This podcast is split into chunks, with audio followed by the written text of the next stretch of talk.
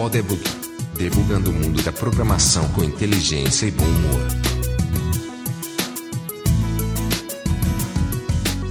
Seja bem-vindo ao Podebug. Eu sou Marcelo LV Cabral. Eu sou Vladimir César. Eu sou Luiz Borba. E eu sou Henrique Cabral.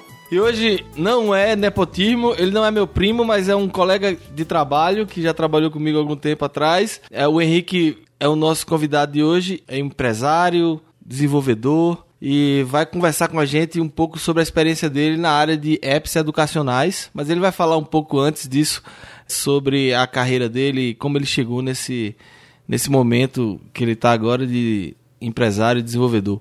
Então, Henrique, seja bem-vindo e diga aí um pouco da sua história pra gente. Bom, obrigado, Marcelo. Obrigado, pessoal. Prazer arretado estar aqui falando com vocês, conversando sobre esse negócio. É, vou tentar ser mais. sumarizar um pouco aqui a história. É, como o Marcelo falou, a gente tem uma história parecida, trabalhou na mesma empresa, na Modular. Fui transferido para os Estados Unidos. Sou formado em ciência da computação e Nessa transição para cá, nos Estados Unidos, eu me interessei também em fazer um mestrado, que acabou acontecendo aqui. Fiz um, um MBA, era uma coisa que eu tinha interesse. Ter umas ferramentas assim de negócio, sem pretensão de abrir empresa, nada assim, mas para ter uma, uma extensão mesmo de educação. E nessa trajetória, o que aconteceu? Aconteceu um negócio interessante que quando eu saí da Modular em 2009, eu estava meio, meio abusado de TI, de desenvolvimento e tal. Eu resolvi pegar esse gancho de MBA e falei, não, vou repensar minha vida, vou pensar em outra coisa para fazer. Mas acabei voltando para o desenvolvimento de software em 2010, 2011, que foi quando a gente fundou a Mafuá, aqui nos Estados Unidos, que é uma empresa de desenvolvimento de software. No começo a gente não quis ser fábrica, a gente queria realmente ter a mentalidade de desenvolver produto e tal. E foi muito interessante, foi um começo, foi um negócio bem interessante. Eu estava até pensando aqui, no, assim, ouvindo aí os episódios passados de vocês, eu passei por muitas das coisas que já foram discutidas, essa parte de imigração, essa essa novela toda de imigração que é vir para os Estados Unidos e tal, a situação. E aí empreender também, mudar de, quer dizer, mudar de paradigma, de ser funcionário em algum lugar, de repente você está se virando, vivendo de renda variável e tal.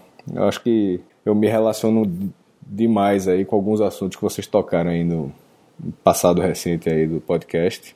Enfim, esse negócio da Mafuá teve um projeto interessante que aconteceu que a gente começou a desenvolver um leitor digital na época para quatro plataformas, para iOS, Android, Windows, Mac.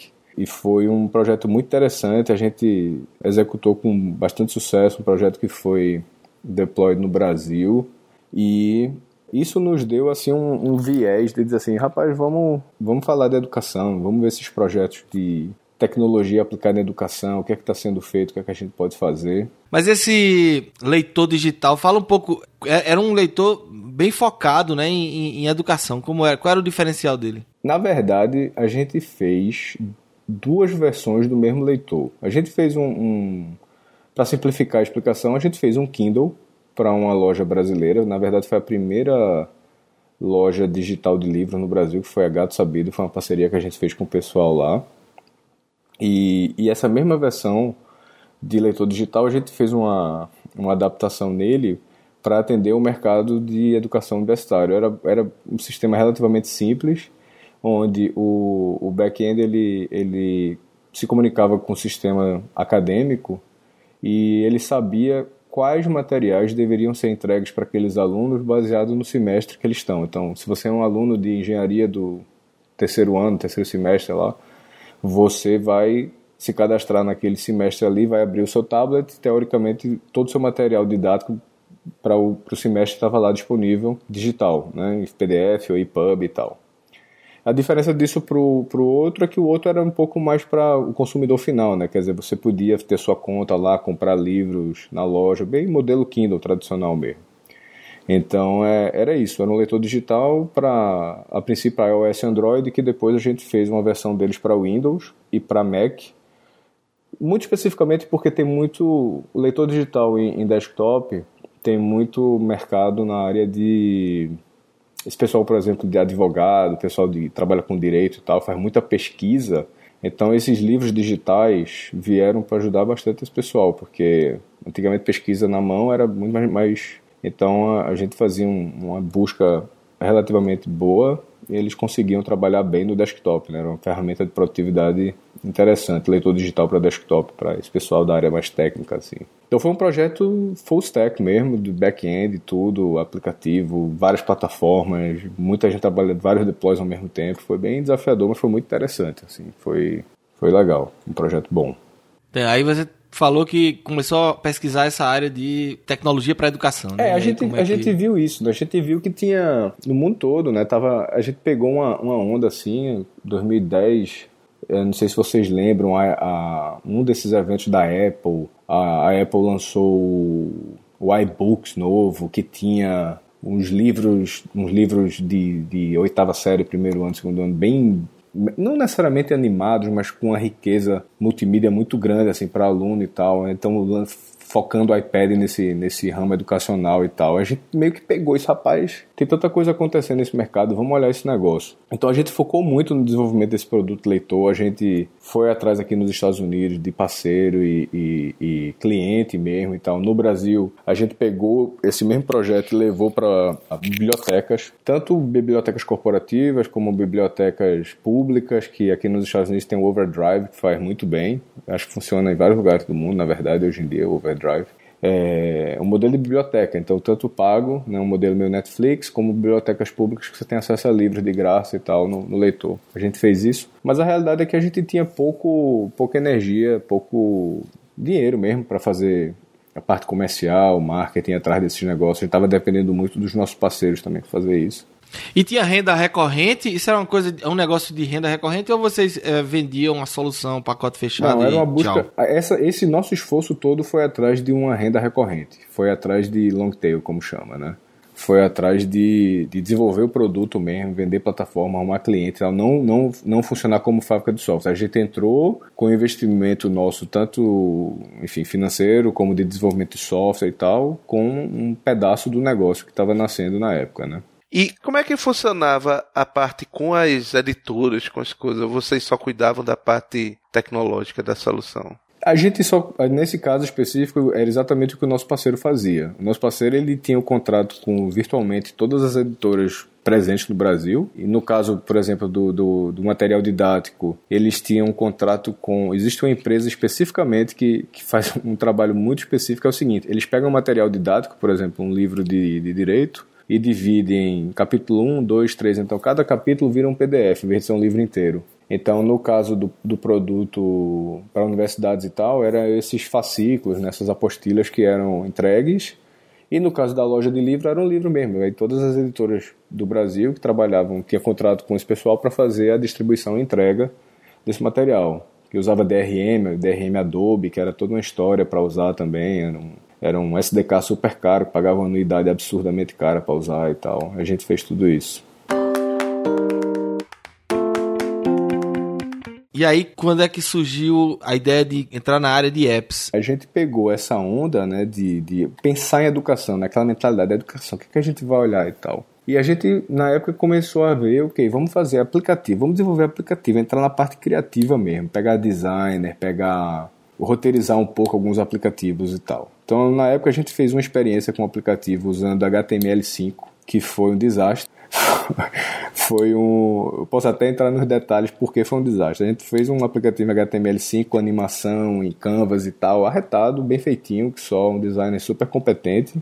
E a gente fazendo para iOS e Android, né? Testando, testando, testando e tal. Quando a gente começou a rodar nos devices, lento. O HTML assim dava 5 frames, 10 frames por segundo. Eu falei, rapaz, foi o que aconteceu aqui, que a gente tava testando tanto, tava dando certo. Testando no simulador só, né? Não, testando no dispositivo, mas tem um negócio muito interessante que aconteceu que é o seguinte, eu, especificamente o que aconteceu é que, o, por exemplo, no iOS, o Safari, ele tinha um, um, um engine lá de, JavaScript que não era disponível no, no WebView. Então, uma coisa que funcionava no Safari de um jeito, quando entrava no WebView, o engine do Nitro lá, do, do JavaScript, era diferente, era outra versão, a versão mais velha. Então, a performance acabou, destruiu a performance do aplicativo. Aí, a gente basicamente nunca publicou esse negócio, serviu como experiência de, rapaz, HTML5 nunca mais. E aí a gente partiu depois para o nativo. Nesse nativo foi onde surgiu, a gente não fez uma empresa, mas a gente criou uma marca chamada Engenhoca no Brasil. É, aí foi onde entrou o papel de outro sócio, que é Daniel, que é designer e tal, e ele trouxe umas ideias para fazer uns aplicativos para criança e tal. Daniel o quê? Daniel Edmundson, Daniel é designer da Muse em Recife, um, um estúdio super competente de design em Recife. E trouxe umas ideias e tal para trabalhar com fazer uns aplicativos e tal simplesinho.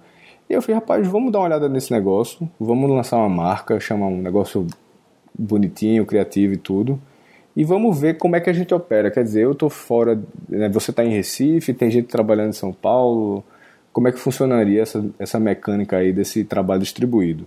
E aí a gente fez o primeiro aplicativo nativo iOS, que é um joguinho da memória que a gente fez em parceria com o pessoal da família Ovo em Recife. Era uma marca de roupa de criança que tem em Recife. Só que eles tinham os personagens, as ilustrações assim muito bonitinhas, assim muito legais. E a gente pediu para ele, fez ó, me dá as ilustrações, Daniel faz o design e a gente dá o app para vocês, no sentido de vai, ser, vai se chamar Jogo da Memória Família Ovo, que para vocês é marketing, né? Quer dizer, vocês podem aí fidelizar cliente, usar como fortalecimento de marca, e para a gente vai ser uma experiência aqui, a gente fica com a propriedade intelectual do jogo em si na App Store.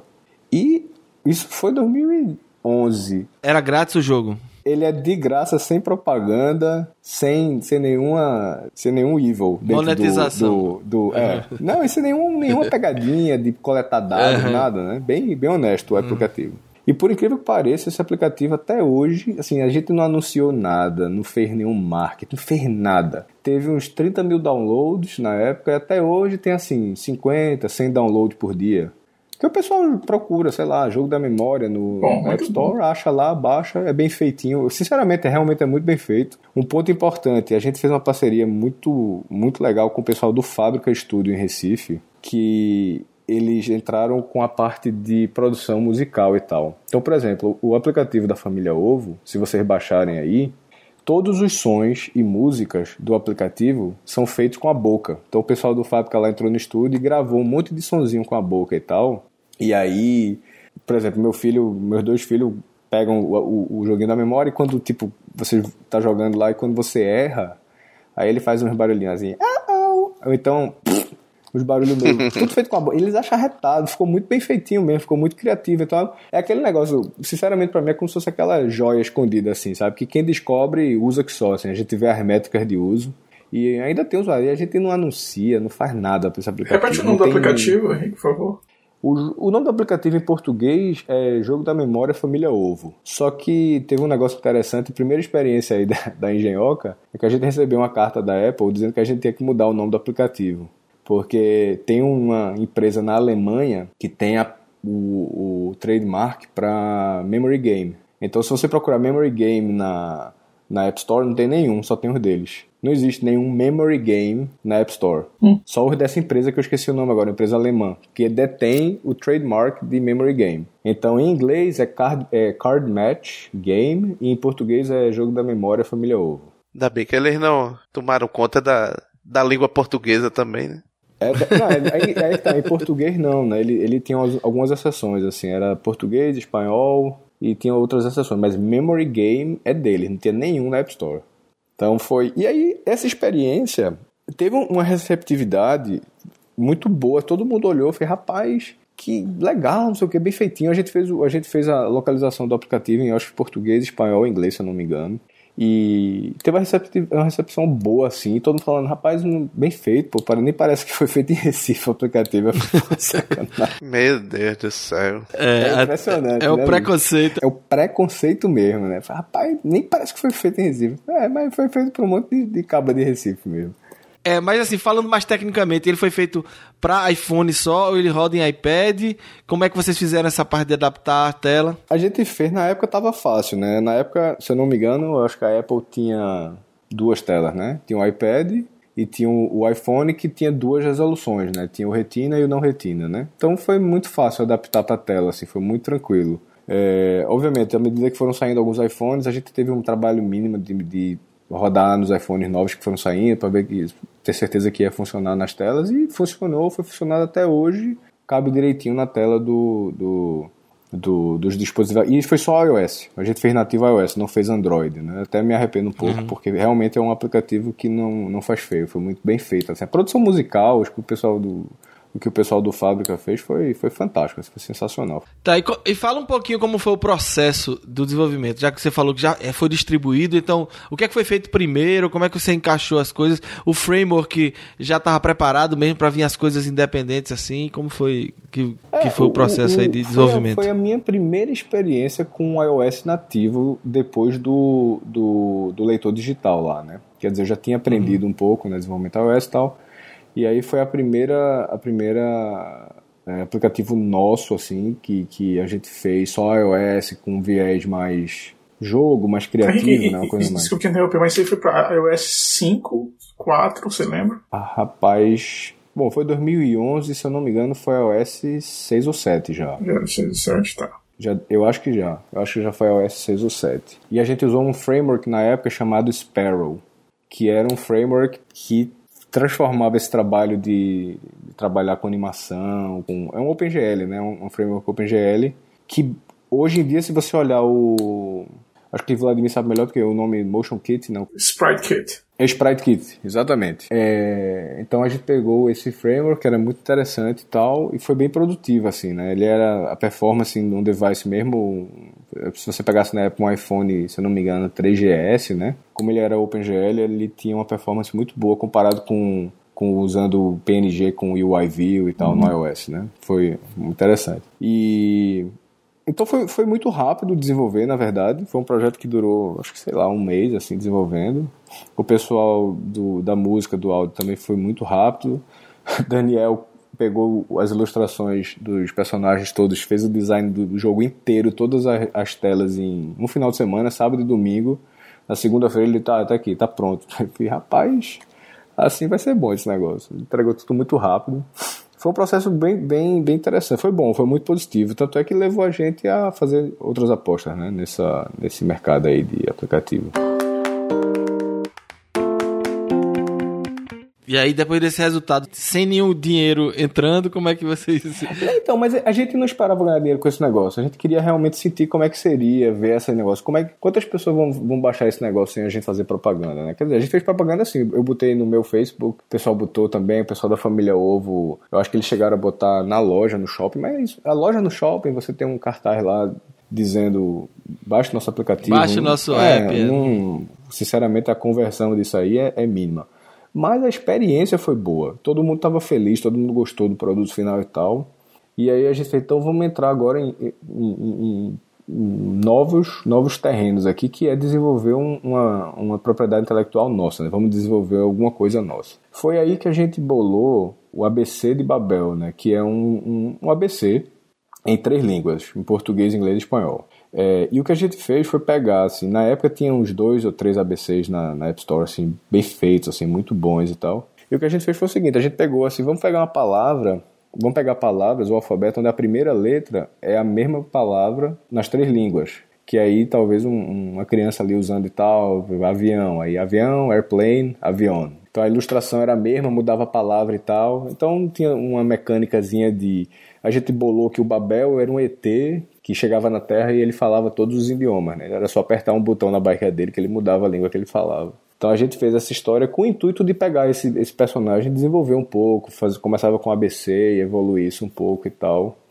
E, e um pouco de contexto aí nessa história toda do, dos aplicativos infantis é que o que eu estava vendo, na época eu tinha tido eu tinha tido filho fazia pouco tempo e a qualidade dos aplicativos para criança eram muito ruins, né? E, e, e já tava, a gente já estava vendo que cada vez mais a gente estava vendo crianças de 2, 3, 4 anos de idade brincando, né, com iPad, com iPhone dos pais e tal, brincando com os aplicativos. Eu pensava, a gente pensava, rapaz, tem que fazer uns aplicativos bem feitos aqui, uma coisa que que você possa dar uma experiência boa não só para uma criança, mas como também para o de repente você tem um momento ali, um pai com o filho ali, quer dizer, o joguinho da memória, para você, de repente, você brincar com seu filho, não entregar o iPad pro seu filho e deixar ele solto lá, né? Então a gente tinha essa essa essa ideia aí, vai, esse sonho aí de, de tentar fazer uma coisa realmente boa, responsável, um aplicativo legal, que não fosse muito explosivo demais, assim, quer dizer, que tivesse uma certa suavidade, assim, um certo fluxo interessante e tal. Tu procurou alguma coisa de psicologia, de pedagogia, alguma,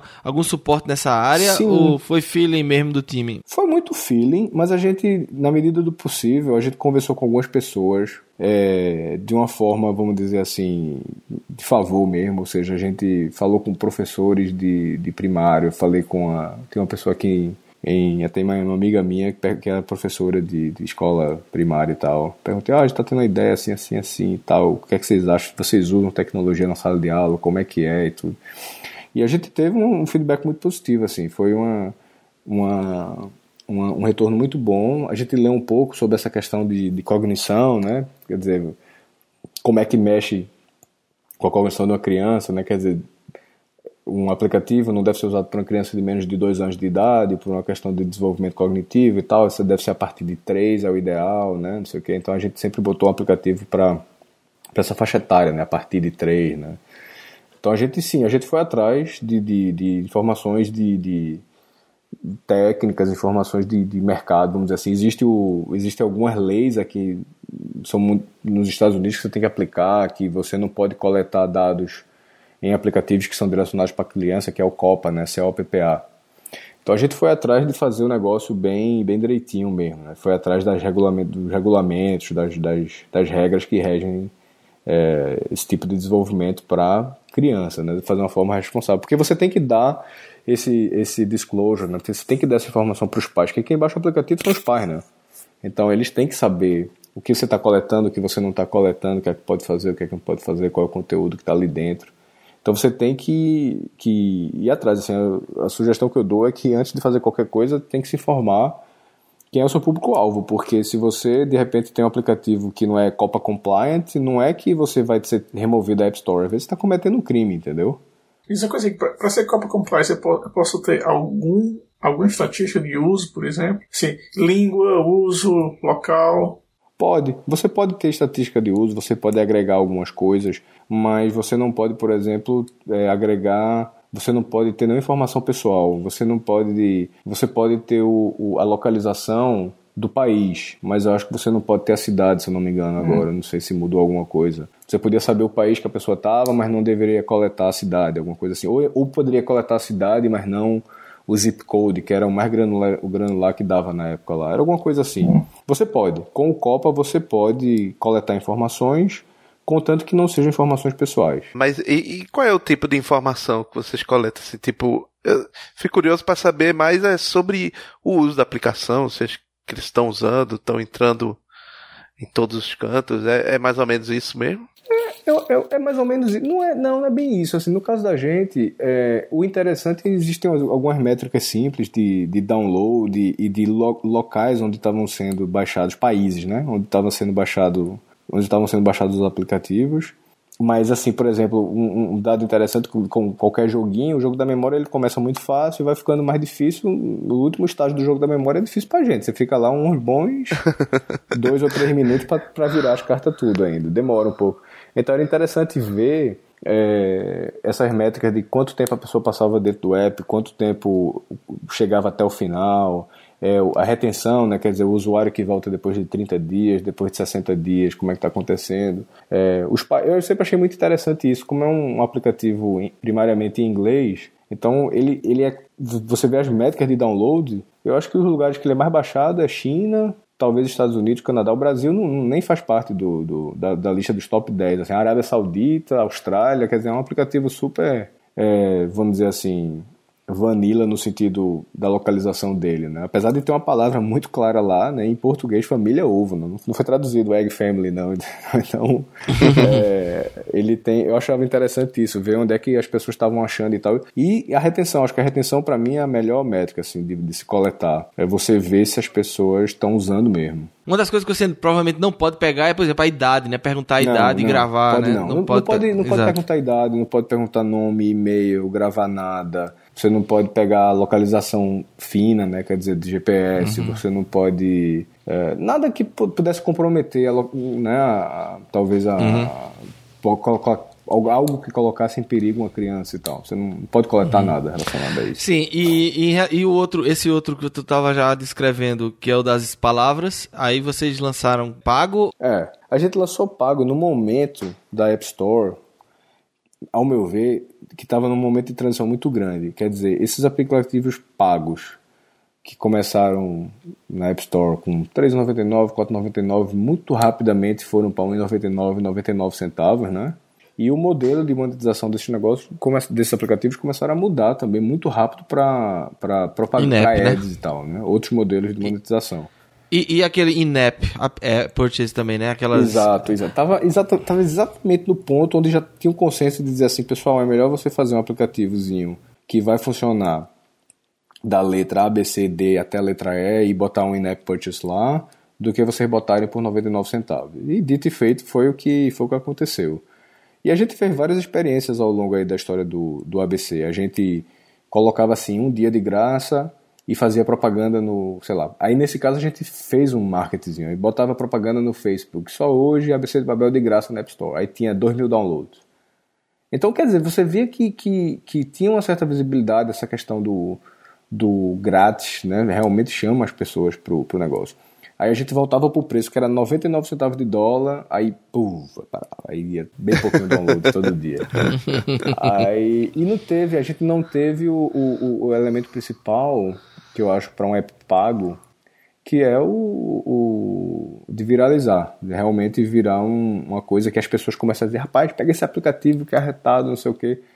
A gente não teve energia, dinheiro para para realmente jogar esse negócio para frente, assim, não, não teve know-how também, acho que faltou foi um pouco de, de, não vou dizer inocência não, mas faltou um pouco de conhecimento mesmo, de navegar melhor. Experiência, a talvez. Gente procura, é experiência, sim, sem dúvida. A gente procurou uma empresa em São Francisco de PR, né, de relações públicas, para ajudar a gente no lançamento do aplicativo. Explicou para eles o que era, mostrou, mandou mockup e tal. Era uma empresa grande, uma empresa boa, assim. Isso também a gente deveria ter procurado mais. Basicamente eles disseram, não, a gente não tem interesse em lançar isso com vocês não. A gente, rapaz, tá, tá bom então. Então, foi... Obrigado pelo estímulo, é? Obrigado. É, e não é pela qualidade do aplicativo, é porque realmente ele, ele é um pessoal que trabalha assim, ah, se o seu aplicativo não tiver capacidade de gerar um milhão de downloads no primeiro dia, a gente não quer, entendeu? É, claro, e, claro. E não era um jogo... A escala é, é outro nível, outro nível, né, de, Exatamente. de players. É, então não foi uma não foi prepotência deles, é porque esse caso específico tinha sido uma indicação de um amigo, é, eles falaram, não, a gente não tem interesse não, porque a gente trabalha com um aplicativo que tem potencial de download de um milhão de downloads no primeiro dia ou nos primeiros dias. E nesse aplicativo educacional para criança nunca tem esse tipo de tração no começo e tal. Geralmente a gente só trabalha com jogo, jogo grátis que tem net purchase ou então que tem é, que vem de algum publisher já né, consagrado e tal. Então foi um aprendizado nesse sentido, assim, quer dizer, o, maior aprendizado do aplicativo, dessa entrada da gente nesse mercado de aplicativo pago para iOS, Android e tal, é que existe muito, muito mais coisa do que só o desenvolvimento de um bom produto, de um bom software.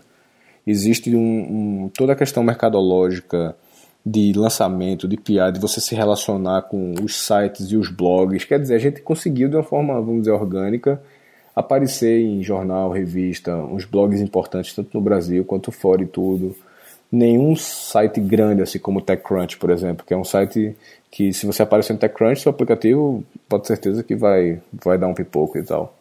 É, então foi um aprendizado difícil, assim, foi um aprendizado bem complicado. Rapaz, a gente tá entrando num negócio aqui que demora, gasta dinheiro e o retorno é, é complicadíssimo, né? Eu assisti uma palestra de um pessoal aqui que, que faz jogos, né? Não educacionais, mas jogo mesmo uhum. para ganhar dinheiro. E eles estavam falando o seguinte: eles fazem cinco ou seis jogos num, num ciclo, né? Uhum. E aí bota em mercados que são vamos dizer, parecido com os Estados Unidos, por, é, por uhum. exemplo, a Austrália, e testa lá, né, para ver se dá atração, né? Colhem é. milhões de métricas, fica acompanhando tudo, divulga e vê. Aí daqueles cinco ou seis, ele escolhe um, porque ele não tem gás para lançar todos, né? Ele é. escolhe aquele que tem maior chance de dar certo e aí lança aquele, quer dizer, aí tem todo um processo de também contratar é, anúncios, não sei o que, tem todo um, um parangolé. Aliás, pior que isso, é que antigamente a, a, é, o pessoal que fazia jogo indie, né, ele tinha que se ele quisesse ganhar dinheiro, ele tinha que, no final, ter um publisher, né? Que comprasse Exato. o jogo dele. Aí isso, de certa forma, quebrou esse negócio da, dos smartphones, quebrou um pouco isso, mas aos poucos esse negócio voltou à tona, né? Aí no caso dele, é, ele pega aquele que tem, que ele consegue demonstrar em números das métricas que ele coletou, que tem chance de dar certo, e aí ele vai pros publishers tentar vender ele, Exato. e aí é. quando consegue, aí lança e tal e tal e tal. É, é, é uma estratégia interessante. Pessoal, eu conheço pessoal de Recife também, de outros lugares, que tem feito bastante isso, né? O cara faz um joguinho, aí lança no Canadá, e ah, eu vou gastar mil dólares aqui, ganhei 100 mil downloads, então eu vou extrapolar aqui. Se eu gastar 10 mil nos Estados Unidos, eu vou ganhar tantos mil. Você extrapola, geralmente dá certo, né? Essa extrapolação, essa extrapolação aí, estatística aí, geralmente funciona, se o produto tiver um market fit legal. Mas a gente chegou até, teve um, um através de network mesmo, de gente conhecida e tal, chegaram os dois publishers para conversar com a gente e foi mais uma coisa assim que é, a gente não teve muita energia de, de, de atender direito, assim, de dizer assim, vamos fazer o que precisa ser feito para esse negócio funcionar direito, né? Até sem se preocupar muito em manter grandes pedaços assim, de participação no no negócio, porque o publisher geralmente ele come a maior parte, né? Porque, rapaz, seria interessante né? ter um produto seu desenvolvido, já que você teve uma experiência às vezes não tão positiva e tal, e bota na mão de uma pessoa que leva para outro patamar, você vai ganhar ali, vai Uhum. pega longa ali, Claro. ganhar aquele negócio, né?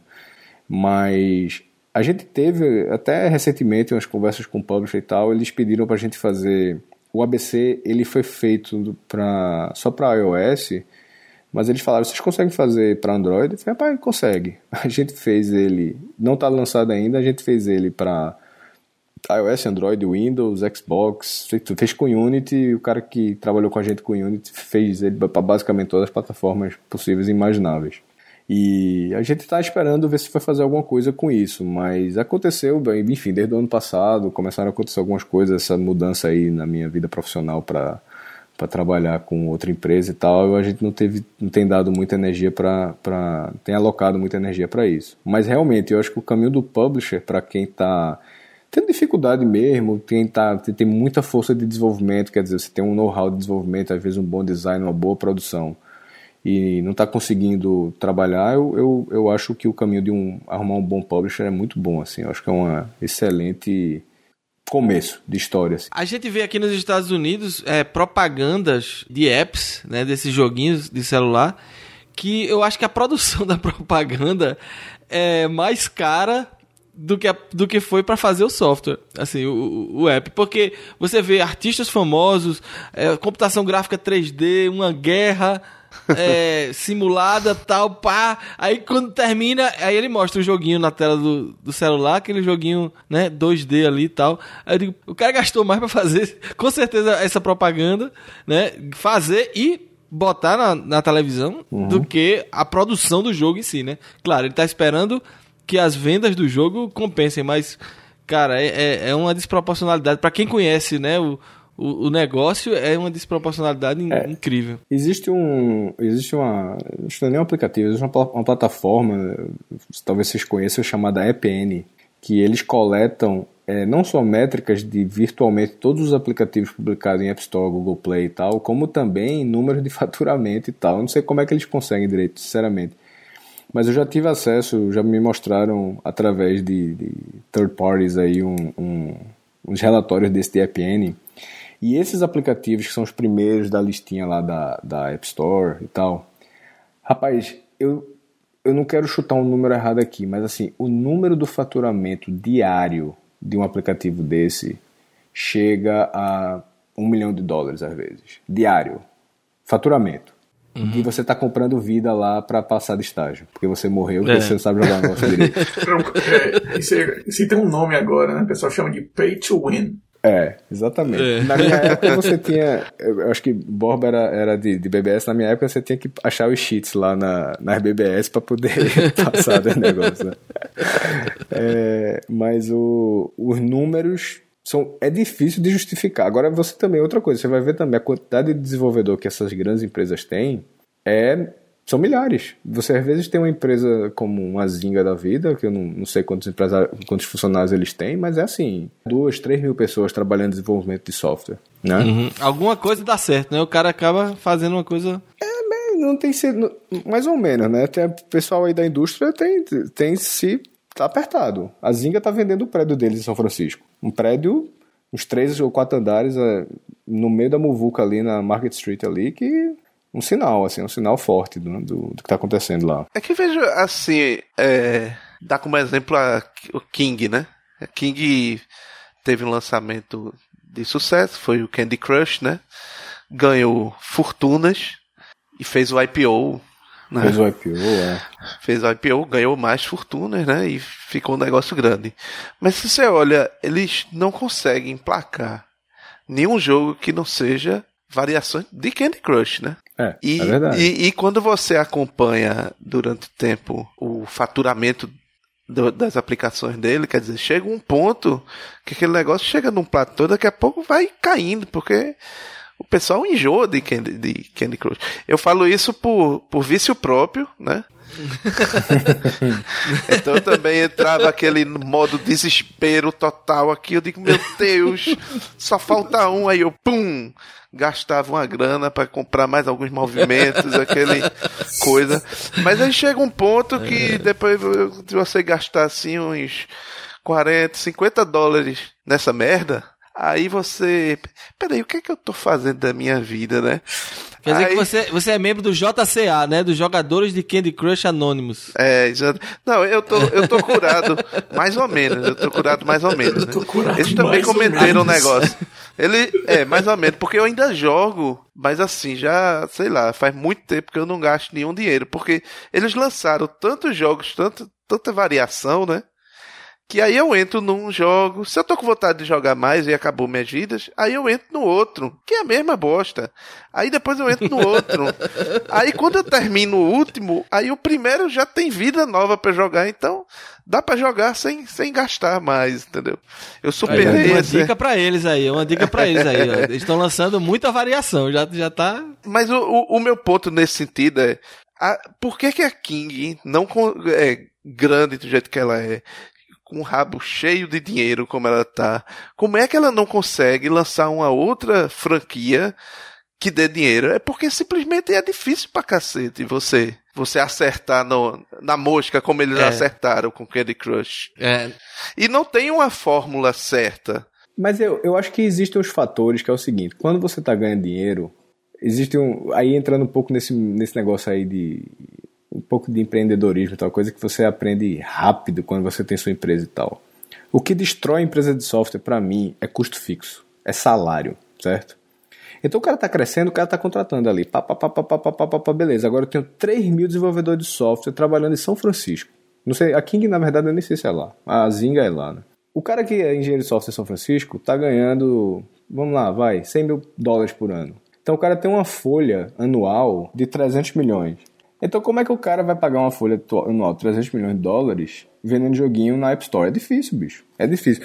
Mas enfim, o, o, o, o- isso foi um. Eu acho que isso é um reflexo de como essa indústria, como eu disse, a Assim, gente pegou um momento lá nem, ali. nem de- se ganha um milhão por dia, né? Assim, Pois é. porque tem, É. Exatamente, tem exatamente. custo ainda, Quer dizer, hoje, hoje, mas hoje em dia você, você empresas, as empresas que são hoje em dia super eficientes, um exemplo pelo que eu já ouvi falar é a Supercell, né? Lá da, da Finlândia. Acho que a Supercell, não sei quantos funcionários ele tem, mas é uma empresa que eu saiba é pequena. E faz o, esse, esse jogo do, dos Kings aí, não sei o que Kings, sei lá. Mas o, o, o meu ponto é exatamente esse. A gente entrou num, num momento de desenvolvimento de aplicativo onde o modelo de monetização estava mudando muito rápido, questão de meses assim. Quer dizer, em questão de meses, o mundo virou de cabeça para baixo. Então quem estava ganhando dinheiro com o aplicativo 99 centavos deixou de ganhar rapidamente, entendeu? E, e, aí, e aí eu estou excluindo, obviamente, os outliers, né? Quer dizer, existem aplicativos que vão custar 99 centavos, 99 e vão ter lá o número de downloads que, que vai justificar pro resto da vida aquele negócio. No caso lá do, do daquele joguinho do labirinto lá 3D, que é um negócio impressionante lá do o pessoal fez com 10 desenvolvedores. É, esqueci agora o. o depois eu, eu lembro para falar. Mas estava mudando muito rápido. Eu acho que o que está acontecendo nessa indústria aí também é, o, é, o, é um reflexo do, do, dessa mudança também. Quer dizer, os modelos estão mudando também. Eu estava lendo recentemente, voltando aí um pouco para esse negócio de aplicativo da educação e tal. Você vê como os aplicativos da educação hoje são. Quer dizer, não é de educação, mas com conteúdo voltado para criança e tal é tudo baseado em assinatura, ou então tem muito conteúdo grátis que o cara vai e, e só funciona se o cara botar a senha da TV a cabo dele aqui nos Estados Unidos, uhum. quer dizer, aplicativos dos canais de televisão, aplicativos, jogos do mesmo da NPR, coisas assim, que você precisa de uma assinatura para colocar. Então o, o, o, pessoal foi vendo, rapaz, não está dando certo, tem que mudar. E recentemente eu vi um, um, um, artigo interessante que é aquele modelo lá do, do Amazon Underground, que tem um monte de aplicativo que seria pago ou que é pago no Google Play e tal. E que a, a Amazon negocia e paga o desenvolvedor baseado no número de downloads e uso. Ou seja, o simples fato do seu aplicativo estar publicado na Amazon App Store e de ter gente baixando ele, eu não sei exatamente qual é o, qual é o cálculo que eles fazem, mas a Amazon está pagando você pelo, pelo, pelo volume de downloads que você tem. Independente de você ter ad, de você ter um modelo pago e tal.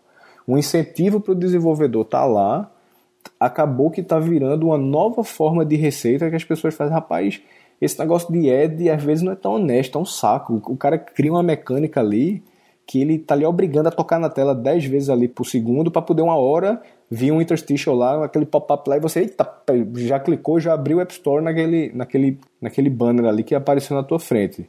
Eu acho, pessoalmente, assim, é opinião própria minha, eu acho que isso é uma técnica, não vou dizer suja não, mas é um negócio que eu não corroboro não. É um, é um tipo de mercado que eu não gostaria de participar, né?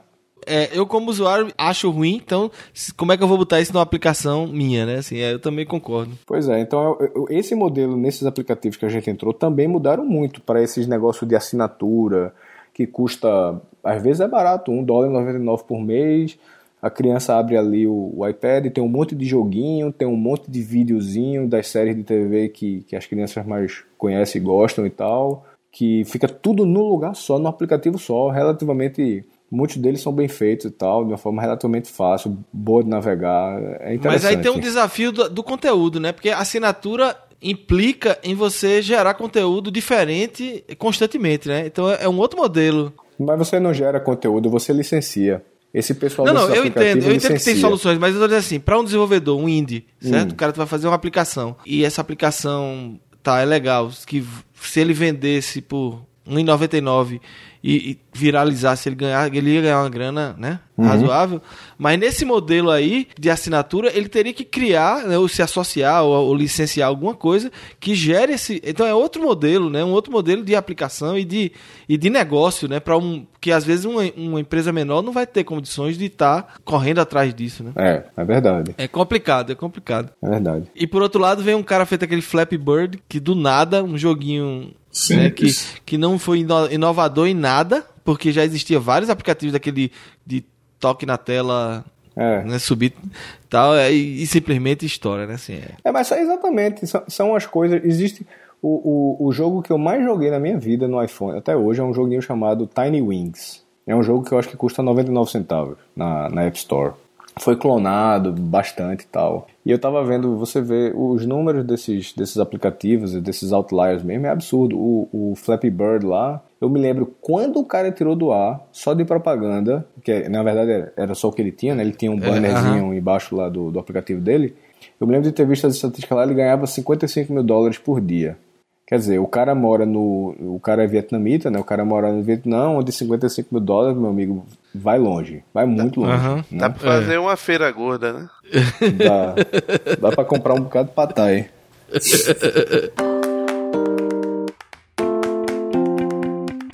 Aí por que Flatbird foi um sucesso? É inexplicável, mas alguma coisa ele tem, né? Alguma coisa ali que ele capturou assim as pessoas e eu acho que é, é porque é você é, é, é, só pelo ridículo de você não conseguir jogar, pô. Flappy Bird, você começa a é jogar, difícil. você não faz nenhum ponto ou faz um. Aí isso dá uma revolta tão grande que o cara disse: "Não, eu não aceito isso, vou jogar de novo". Aí fica jogando pra ver se consegue fazer uns 5 pontos. Mas, né? mas rapaz, é um negócio... Rapaz, e, e- e o, o porte do Commodore 64 é tão difícil quanto o do iPhone, viu? É. Eu não sou um grande, eu não sou um grande entendedor de jogo não. Eu, eu na minha adolescência e tal, eu joguei bastante assim, joguei vários tipos de jogos diferentes e tal. Mas eu acho que o negócio tá, esse, esse negócio do Flappy Bird, eu acho que é um caso interessante porque ele mostrou que eu acho que mostra como as pessoas estão se divertindo jogando o jogo. Quer dizer, Hoje em dia, vocês estavam falando também sobre retrocomputação e tal, quer dizer, os jogos antigos, não sei o que, Prince of Persia e tudo, tava falando com o Marcelo aí outro dia. O negócio é que esses jogos que eram muito difíceis, Prince of Persia, River Raid, Mega Man, já era mais moderno, né? Assim, já era uma coisa mais moderna, Nintendo e tal. Eram jogos que eram divertidos porque eram difíceis que sua peste. Eram jogos É, que você chegava passava seus- meses pra você conseguir. chegava com seus amigos do prédio e fazia, meu irmão, joguei Prince of Persia, cheguei em 56 minutos, eh, quase que. Quer dizer, então. E aí o que é que acontece? Hoje em dia você vai jogar um jogo moderno, eu tenho um Xbox One aqui. Aí eu peguei um desses jogos de primeira pessoa aí, de, de, de atirar e tal.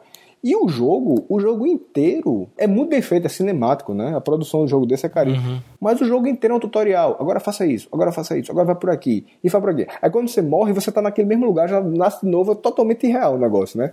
Então o jogo inteiro é um grande tutorial. Eu não vou nem entrar no mérito do, do multiplayer, porque é um bando de, de, de, de pré-adolescente psicopata que fica pulando, tac, tac, tac, tac, tac, pulando e, e, e acha que aquilo ali é jogar videogame, né?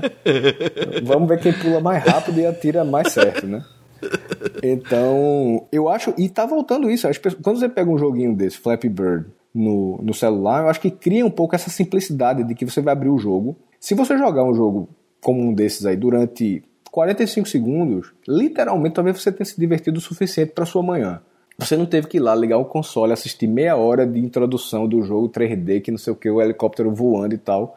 É, eu acho que tem o que eles chamam de instant gratification, né? Quer dizer, aquele um retorno imediato ali muito maior, né? Esse joguinho simples, né? Eu acho que é uma mudança que esse pessoal de jogos está muito esperto aí e está conseguindo executar bem, né? Esse pessoal de esses aplicativos da educação também, eu acho que são coisas que estão aprendendo aí com essa com o comportamento das pessoas. Eu acho que é, é o mais importante dessa indústria aí que a gente tentou entrar é você entender não só o que é que vende, como é que vende, a parte comercial, mas o comportamento das pessoas, né? Eu acho que é onde é onde está a mina de ouro, é você entender o que é que que as pessoas querem ver de fato.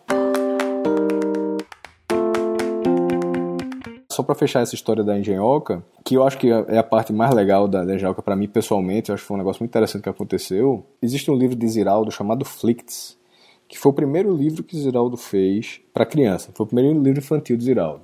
Antes do menino maluquinho ainda. Foi, foi em 69 que foi lançado o, o Flicts. E eu descobri esse livro, foi minha esposa que comprou para o primeiro filho da gente, e eu não, não conhecia. E é um livro que é o seguinte, ele é muito geométrico, ele é um livro que conta a história de uma cor. Então ele é um livro que só tem cores primárias, é todo flat, quer dizer, não é, é são cores fortes, não tem gradiente direito, não tem nada.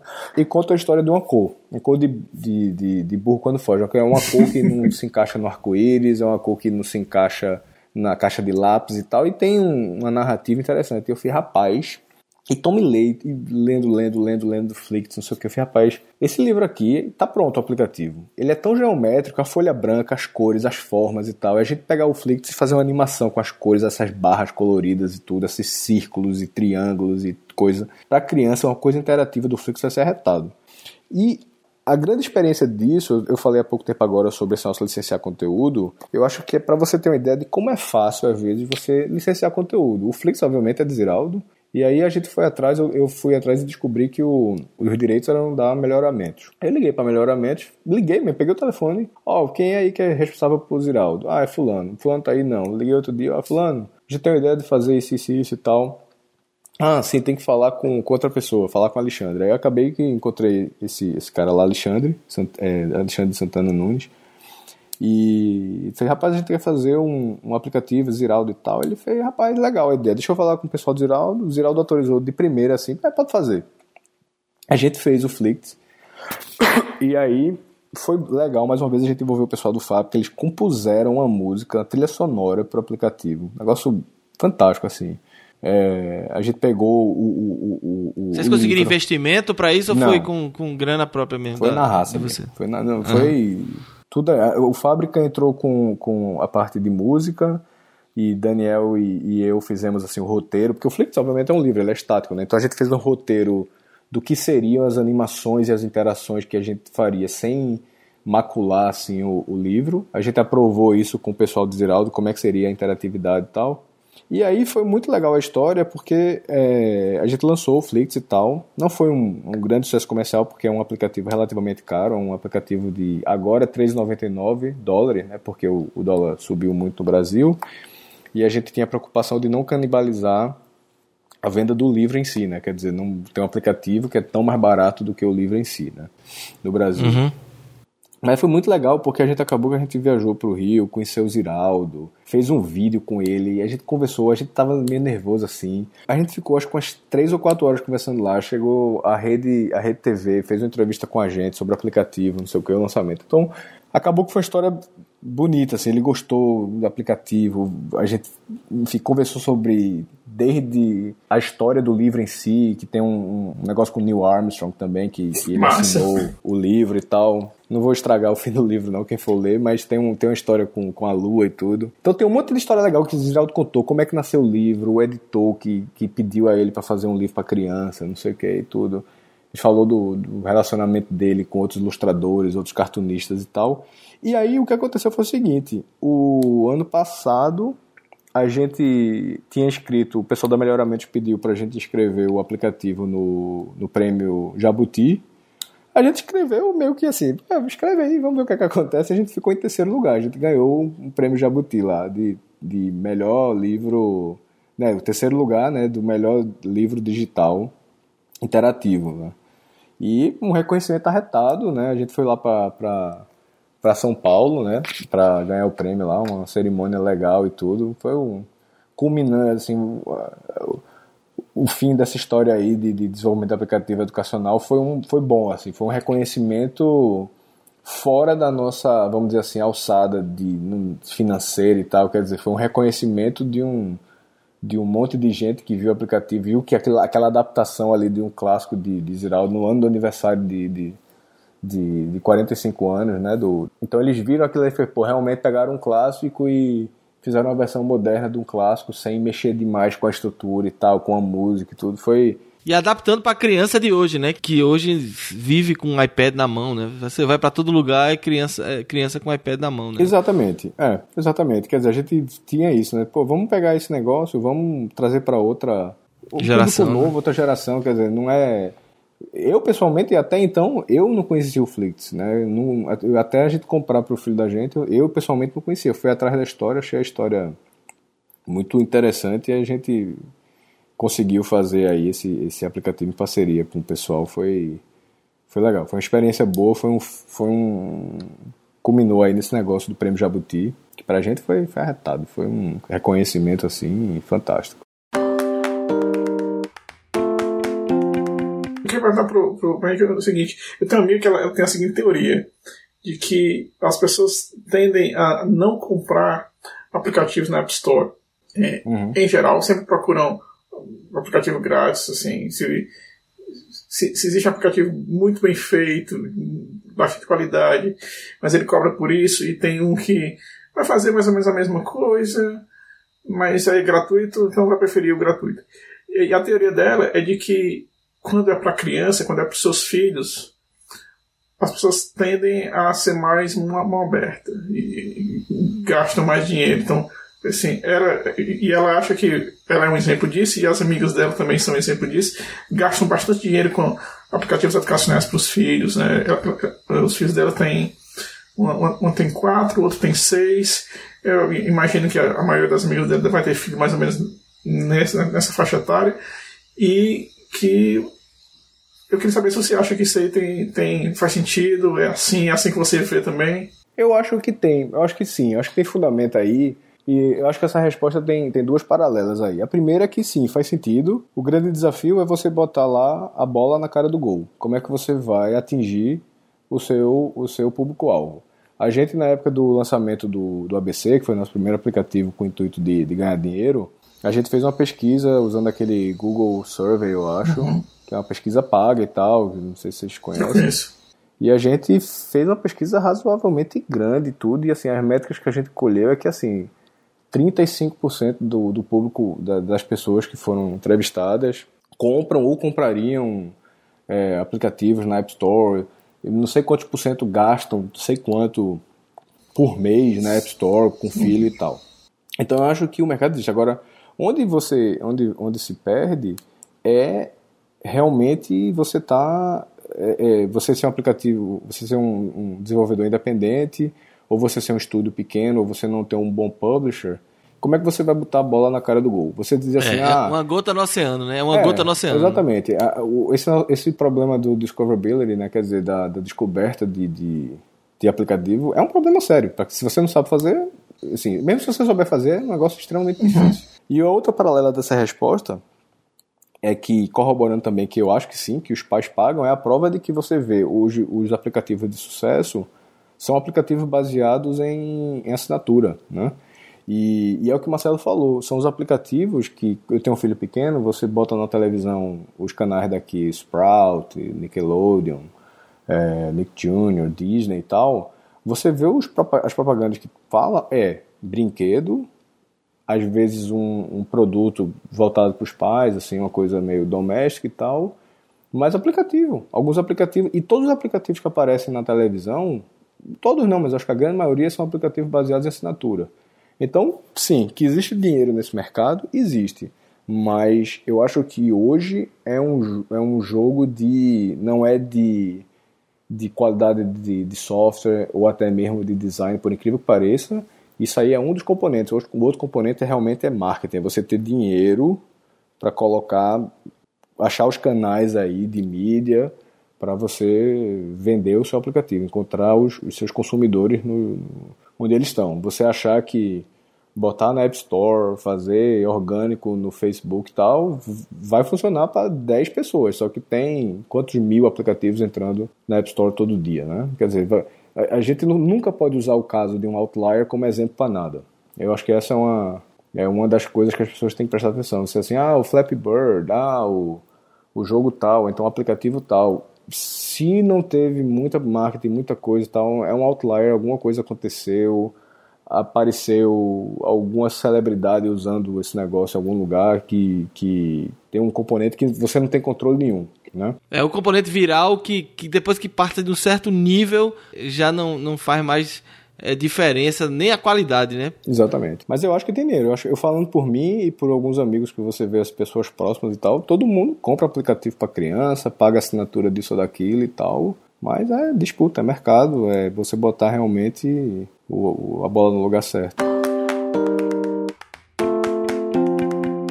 Bom, baseado em tudo isso que você disse, você acha que então a, vamos dizer, a melhor estratégia para ter sucesso é, é, é, fazer um produto bom e para convencer um publisher a investir. Isso para para alguém pequeno, para um indie que não tem recursos para investir nisso aí? Seria muita pretensão minha, acho, dizer que sim, sem ter efetivamente usado um publisher, entendeu? Mas pelas conversas que eu tive com algumas pessoas que trabalham ou, ou com aplicativos educacionais, ou com jogos, ou com alguma coisa do tipo, eu acho que sim. Eu acho que o publisher é um caminho. Se você for olhar hoje os aplicativos nas App Stores, aí, Google Play e tal, que estão lá na, em cima da, da, da lista, que estão ali entre os top 20, top, top 50, você vê que está vendo cada vez mais uma recorrência de publishers. Você vê alguns publishers ali que estão consistentemente é, na, na no topo ali no gráfico. E, e, eu tenho visto uns que, assim, todo mês tem um jogo novo, com uma mecânica relativamente parecida. Como você falou, às vezes um Candy Crush negócio. Os caras estão lá em cima. Às vezes é, é, são, são estúdios diferentes, usando o mesmo publisher, com mecânicas parecidas, talvez, talvez ali usando alguma sinergia ali, algum know-how ali adquirido do, pelo publisher, e os caras ali repetindo fórmula de sucesso. Pá, pá, pá. Então a impressão que eu tenho é que sim, ou você é um, um estúdio muito grande ou você é um vai pelo publisher. E para você se tornar um estúdio muito muito grande, demora muito tempo, né? É um, é um caminho árduo. Né? Veja aí o exemplo da Rovio, que demorou que, 8, 9 anos né, para emplacar o, o Angry Birds, né? É. E aliás, no caso deles, eles sabem esticar a corda, né? Que agora não é nem mais jogo, já é desenho, é produtos, né? Tudo. Então, eu acho, se você for, for ver, se a gente for pegar especificamente esse caso da Rovio, a percepção que eu tenho é o seguinte: os caras eles perceberam o seguinte: eles viram como outros grandes estúdios erraram em investir muito dinheiro em novos jogos. A Rover investiu muito dinheiro em novos jogos também, mas ela investiu em outros estúdios, atuou como publisher, né? quer dizer, tem a Rover Stars, que são, são ele é um, é um braço de, de, de publishing, e aí, como você falou, começou a, rapaz, a gente tem que sobreviver aqui, o, o mundo não vai ser mais, vai ser diferente, vamos ver para onde é que a gente vai pegar esse IP aqui, pegar esse, esse, esse negócio que a gente desenvolveu e, e ver o que, é que a gente faz. Que, pegar um paralelo aí, é o que o pessoal do, a gente está falando de app educacional, o pessoal aí de Recife, do, do Bita, está fazendo com grande, alta competência, está fazendo negócio de alta qualidade, vídeo, é, bichinho, show no, no, shopping, show em São Paulo, já vi, não sei o que. Estão fazendo com muita competência esse negócio de, de aplicativo para criança, bem feito, educacional e tal. É um bom exemplo aí, um paralelo de dizer assim, rapaz, a gente não vai viver nesse aplicativo não. A gente tem que começar a olhar para fora aqui, senão não sobrevive, eu acho. Sempre que se fala em software educacional, e, e parece que também é, é, o seu caso, o primeiro pensamento é para crianças, né? Quando você falou nas uhum. faixas etárias de 3 a 10 anos. No entanto, existem outras faixas etárias né, que poderiam ser apreciadas, né? Assim, adolescentes que estão entrando na universidade, pessoas que já entraram na universidade né, e têm dificuldade, e eu, vejo, eu vi muito isso quando eu fazia mestrado, pessoas que estavam ali na graduação e tinham dificuldade na matemática, né? Então, é, muitas vezes uma ferramenta que apresentasse aquele conteúdo ali de outra maneira seria, seria muito útil, né? E mesmo adultos, né? Assim, é, certos aplicativos fizeram muito sucesso, né? como aquele Molecules, e aquele também, uhum. aquele, não me lembro o nome, acho que é Dark Sky, né, um programa de astronomia e tal. Então, que eram de augmented reality, né? Que você apontava para o céu então, assim, e, via as constelações. Então, esses né? fazem muito sucesso. Então, eu acredito que também existe um, um mercado carente nessa área de, de, produtos educativos que não é exatamente criança, né? E, e a minha pergunta é, vocês pensam em, em, em abordar também esse tipo de, de público? É, na verdade, assim, pegando o que você está falando, assim, tudo que eu falei aqui, a gente fez o caminho inverso. A gente começou com um produto educacional para universitário, que era o leitor digital. E a gente, na época, a gente se apaixonou por, por essa ideia de, de, de, plataforma de distribuição de conteúdo digital, foi atrás. Depois, a gente fez um aplicativo, o primeiro aplicativo que a gente fez pela, pela Mafuá Engenhoca foi um, o que eu disse que foi HTML5, foi um aplicativo para ensinar crianças a, a, a, trabalhar, a estudar frações, porque frações era um tema que, que ninguém gostava de estudar. Acho que, acho que a faixa etária é a partir de, não sei se é 7, 8 ou 10 anos de idade, quer dizer, já são, já são crianças ali meio que. Pré-adolescentes. Mais perto da pré-adolescência ou, ou pré-adolescentes e tal. E infelizmente, apesar da, da, da da, do design das coisas, da mecânica ter sido interessante, do, do, do, do, aplicativo de frações que a gente nunca lançou, a gente teve esse problema do HTML5. Apesar da gente ter tido todos os assets, é, na época a gente fez, rapaz, vamos fazer nativo, aí, pô, a gente tá sem, sem dinheiro, sem energia, como é que a gente vai fazer isso? A gente acabou lançando. E aí veio junto é, essa minha sociedade aí, essa, essa, esse desenvolvimento dessa parceria com o Daniel, com o pessoal do Fábrica, que um, um, dos fatores que me levaram a entrar nesse negócio foi o fato de ter tido filho. Uhum. De ver, quer dizer, começando a ver ali os aplicativos que tinha aqueles que, enfim, disponíveis para crianças e tal. Eu meio que me apaixonei de novo pela ideia de, rapaz, um negócio que eu gosto e tal, desenvolvimento de software, eu podia né, entrar nesse negócio e tudo. Então foi um caminho inverso. A gente, quer dizer, começou com um universitário, foi até criança. Mas eu acho que, que se você for pegar eu até tenho visto isso um pouco aqui nos Estados Unidos, enfim, menino crescendo, indo para a escola e tal. A gente viu escola aqui, eu vi uma escola que o currículo inteiro da escola é no iPad. Desde tudo, literatura, ciências, os meninos tudo com iPad, uns, uns stationzinhos para carregar os iPads e tal. Negócio impressionante, assim, a penetração já, que a Apple conseguiu, especialmente em, em algumas escolas e tudo. Você chega é, eu falei com. Estava falando com uma, uma amiga minha que tinha, enfim, tem filhas adolescentes e tal, high school e tudo.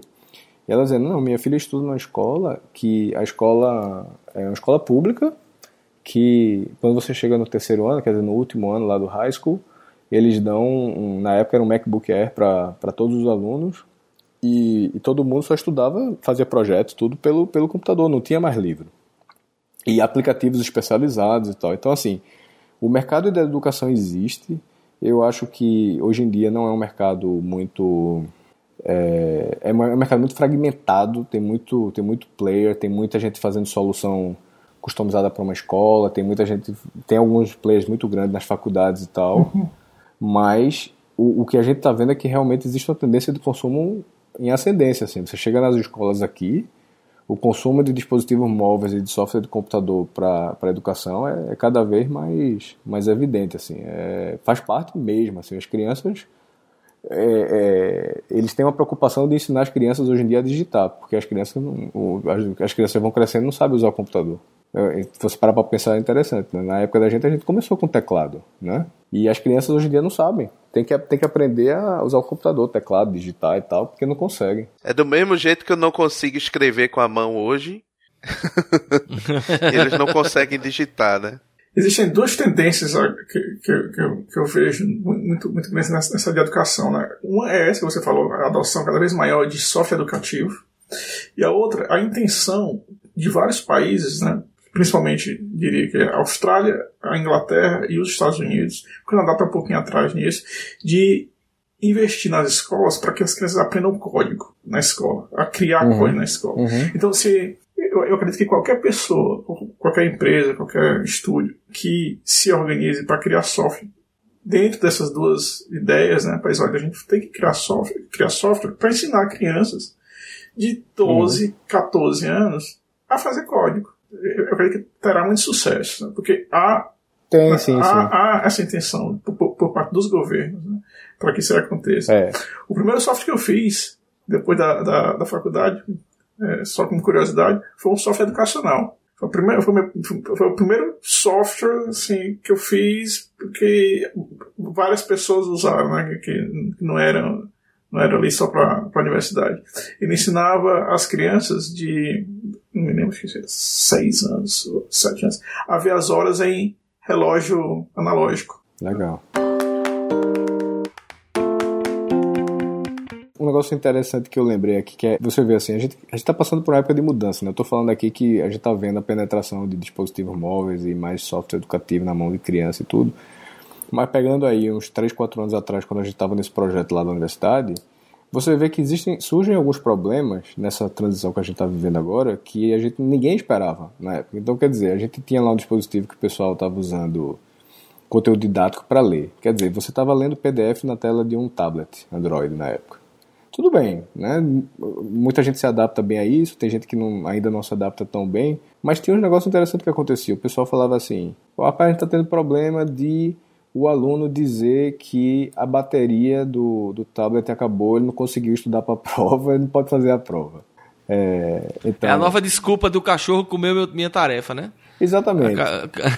então você, você a bateria vê, acabou. Você vê como, como, como surgiram alguns problemas assim relacionados à logística, vamos dizer assim, a logística do que é crianças passarem de estudar com a, de estudar com tablets e coisas e, e, não mais cadernos e tal, entendeu? Eu vi na, na escola que, que, que a gente vai visitar para colocar os meninos, eles têm que usar o iPad e meio que quando termina já botam no carregador e tal. Então, assim, essa história de bateria, energia, são, são pequenas coisas, pequenos problemas assim que, que, que, surgem com essa mudança que a solução não é boa ainda. É uma solução meia boca ali e tal, tentar resolver e tudo. Então, nesse, nesse negócio de, de aplicativo educacional, que obviamente a gente sempre fala muito mais de dispositivo móvel, né, smartphones e tablets e tudo, existe esse novos problemas aí que estão surgindo. Existem pesquisas que estão surgindo agora, por exemplo, e esse, essa eu acredito que é o seguinte: hoje em dia, essa história de você tomar nota no computador versus tomar nota na mão, estão dizendo, grosseiramente falando, que uma pessoa que toma nota na mão, ela aprende mais. Por quê? Porque você, como você não consegue escrever tão rápido, via de regra, você precisa sintetizar aquela ideia de uma forma ali, da melhor forma possível, né? Você precisa desenhar uma seta, criar um, desenhar um quadrado, fazer um diagrama ali rapidinho, anotar palavras-chave e tal, e você acaba no seu cérebro, você está sintetizando aquela ideia. Enquanto que eu chegava, por exemplo, eu fiz o MBA, chegava no MBA, a galera abria o notebook, botava para gravar no QuickTime, às vezes botava até a câmera virada pro professor para gravar e achava que estava tomando nota de aula, entendeu? Ah, não, eu chego em casa, boto a aula de novo, fico escutando, vou dormir escutando e tal. E eu, eu acredito, assim, eu não, não sou psicólogo e tal, mas eu acredito que essa mudança, existem mudanças aí que estão acontecendo que não são necessariamente positivas. Eu não sei se, se as próximas gerações aí vão desenvolver a capacidade de aprender de uma forma mais passiva, mas certamente eu acho que vai ser diferente aí. O, futuro aí vai ser, um, vai ser bem diferente aí pra gente. Beleza, Henrique. Então agora a gente vai para as nossas dicas da semana. Como a gente falou muito de jogo hoje, minha dica é um jogo. Esse jogo se chama Desert Bus. É, é a história do, do jogo, é você é um é um motorista de caminhão, ou, ou melhor, de, de ônibus, e você tem que fazer uma viagem de Tucson até Las Vegas. Olha aí. Você Olha aí, é a pessoa perfeita. Então, para você fazer essa viagem, é, no jogo é uma linha reta. Ele ocorre em tempo real, então a viagem dura 8 horas e você não horas, pode exatamente. tirar a mão do teclado, porque se você tirar e deixar o jogo sozinho lá, ele vai puxando para um lado ou para o outro. E se você sair da pista, acabou, tem que começar de novo. então esse jogo. Volta, volta para Tuxo. esse jogo é considerado assim por alguns o pior jogo de todos os tempos, né? Porque não, não tem nada, é só uma linha reta, você manter o seu ônibus na pista durante oito horas. E quando Mas a você... simulação de motorista de é... motorista de ônibus é exatamente isso, pô. É. E quando você chega no final, os heróis que chegam no final, ele mostra o placar, um, uma festa, que o sucesso que você chegou, e aí ele tem o, o placar, a pontuação, né? E a uhum. pontuação tem oito dígitos, mas aí depois de oito horas, quando você chega no final, ele bota lá um ponto. Eu sei que é um pouco spoiler, mas quando você chega no final, você ganha um ponto. Esse jogo, ele é antigo, ele tem mais de 20 anos, mas o pessoal continua investindo. Então fizeram versão para iOS, acho que tem versão para Android, tem versão no, no pro browser também. E existe um, um evento anual aí que, um, que o pessoal, os fãs desse negócio, um evento beneficente, que eles uma vez por ano se reúnem aí para jogar esse jogo junto, uma convenção, alguma coisa assim, e arrecadar dinheiro aí para alguma instituição de caridade, Legal. coisa assim. Mas é interessante que uma das coisas que eu percebi, a primeira vez que eu fui viajar de carro aqui nos Estados Unidos, nessas highways, é exatamente esse fato. É reto pra caramba, milhas e milhas de, de reta, e você, hoje em dia, tem no carro ainda o cruise control, né? O piloto automático lá. Cara, é difícil não dormir, você tem que se controlar para não dormir, porque você, você tá feito aqueles carrinhos bate-bate de, de parque de diversão, né? Você só na, só na direção, não, não acelera, não freia e é uma reta, né? Com uma montanha lá no fim. Parece exato. Esse jogo é uma simulação real, assim. É verdade. Pra ir, pra, pra ir de Tucson pra Las Vegas, você vai sair daqui, vai fazer uma curva e pronto, vai-se embora, né? É isso aí. Faz uma curva ali em Phoenix e vai-se embora. É um negócio interessante, né? A primeira vez que você vem para os Estados Unidos, acho que você vê essas estradas assim e faz, rapaz, que negócio arretado isso aqui. Você dirige duas vezes nelas e nunca mais. É, é, muito chato, cara. É muito chato. Porque... É muito chato. Impressionante. Beleza. Não, eu, eu, vi dessa história do Desert Bus, eu me lembrei da história que Marcelo conta, né? Que o pai dele gostava de Flight Simulator, né? E acordava ele no meio do, da noite para dizer que chegou em algum canto, né? é o mesmo estilo mesmo de, de jogo. Pois é, eu vou. Eu, a minha dica de hoje tem, tem a ver com o jogo também. E um pouco de educação, né? Eu acho que todo mundo aqui que da nossa geração aqui já jogou um jogo chamado The Incredible Machine. Vocês são bem mais velhos do que eu, viu? É, eu tô vendo pessoa careca aí. Toma o que tu queria. é, vocês jogaram The Incredible Machine claro. ou não? Vocês conhecem? Pois bem. Pois é, eu achei, eu tava procurando justamente essa minha jornada de retrocomputação, me lembrando dos jogos que eu jogava, que eu joguei muito, né? Os jogos que eu mais joguei. E The Incredible Machine foi um desses, né? Assim, que eu passava horas e, e tentando passar as fases e os puzzles lá. Teve várias versões dele. E aí, nessas minhas buscas, eu achei o blog do, de um dos autores do, do jogo, que é o Jeff Tunnel. É, o nome do blog dele é Make It Big in Games. Então é um blog sobre o mercado de games. Né? Ele também fala sobre desenvolvimento e tal. Ele tá um pouco atrasado. A última vez que ele postou aqui foi. Ele fez um repost de um, no ano passado. Mas assim, o conteúdo do blog já é muito legal. É, eu não sabia, inclusive, ele, ele lançou um jogo chamado Contraption Maker que é o ele chama de o sucessor espiritual do The, The Incredible Machine. É, eu acho que em 2012 ele conseguiu os direitos de Incredible Machine de volta, então ele, ele é o, o detentor dos direitos autorais do, do jogo. E tem esse, esse Contraption Maker, é um jogo moderno e tá, tá nas, nas App Stores da vida. Mas é legal porque ele tem posts bem interessantes sobre o mercado. Por exemplo, aqui um, nove coisas que poderiam fazer as App Stores melhor. Assim, um, um artigo dele dizendo o que, é que ele achava que seria deveria ser feito pela Apple, pelo Google para melhorar as App Stores. Ele teve várias empresas de, de game, então ele quebrou algumas empresas e criou outras. Então ele tem muitos artigos interessantes para quem gosta dessa área, desenvolvimento de game e quem jogou The Incredible Machine. Então também o, o jogo The Incredible Machine, com certeza você vai achar na internet em algum lugar para baixar a versão original para Windows, sei lá, 3.1, mas deve ter uma versão que roda no, no, nos Windows atuais. E, e, é um jogo massa, e é um jogo educacional, né?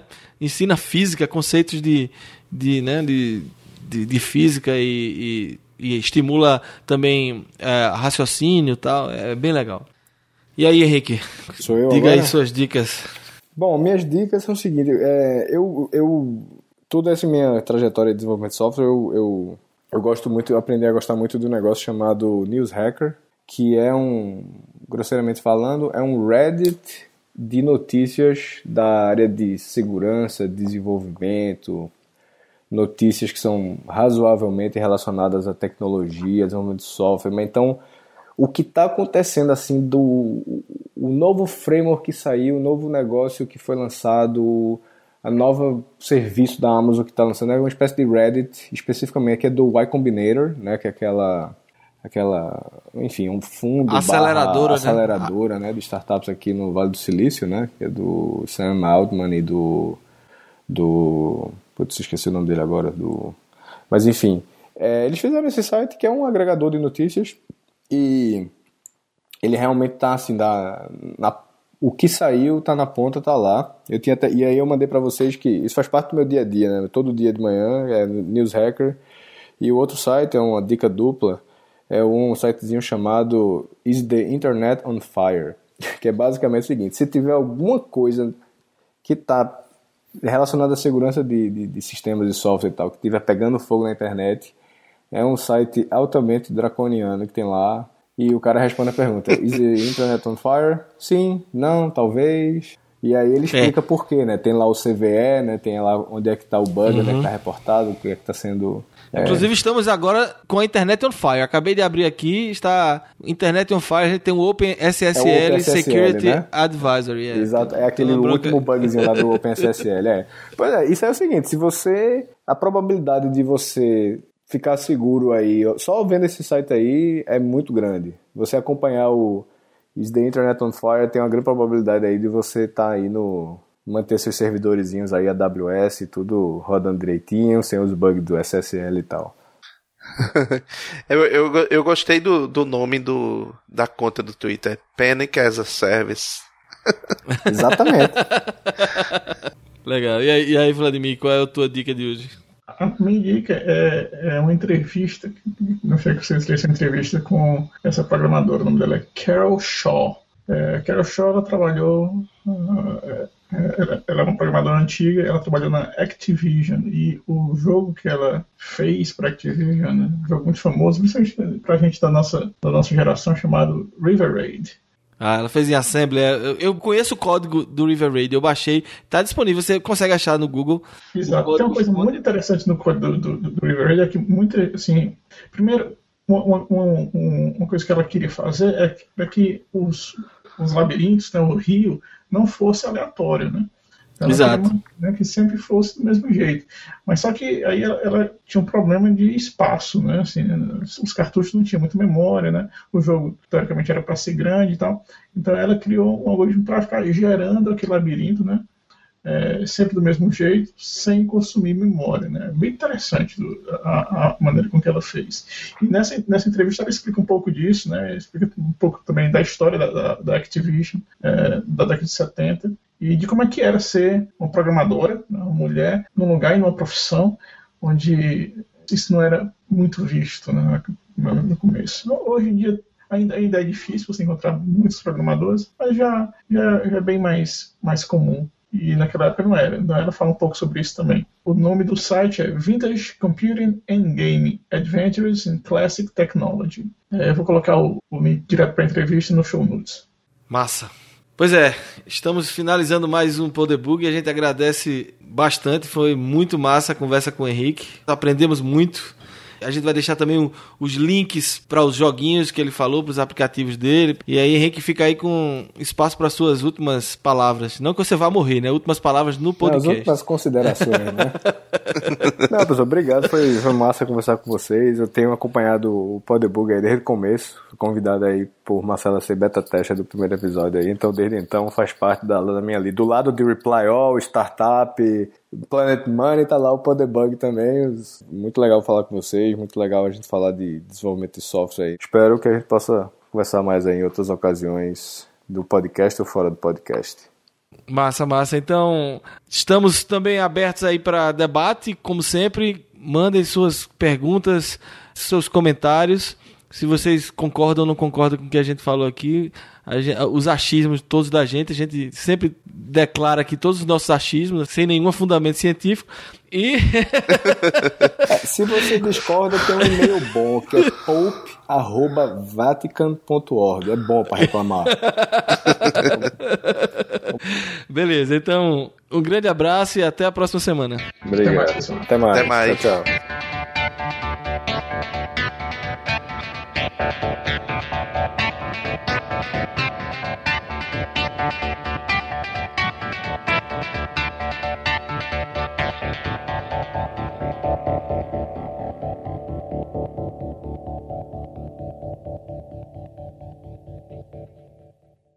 3 mil vezes 100 mil dá quanto? 30 milhões de, de, de dólares por ano só de folha? É isso, né? Ou é 300, 300 mil? Folha? Bom. Hã? Não, não, 100 mil dólares por ano vezes 3 mil funcionários. Não, 100 mil vezes 3 mil. 100 mil. É, é, Porra. Quatro engenheiros, ninguém consegue fazer é uma pau, né, multiplicação. Né, eu, eu, vou ter que cortar na edição, esse não, negócio pô. tá ficando. Não, essa, não, isso me é dê, fato. Me dê uma calculadora que eu faço isso rapidinho aqui, ó. Diz de novo, abri a calculadora agora. Olha aqui, é, é, é eu nunca fiz conta na. Milhões.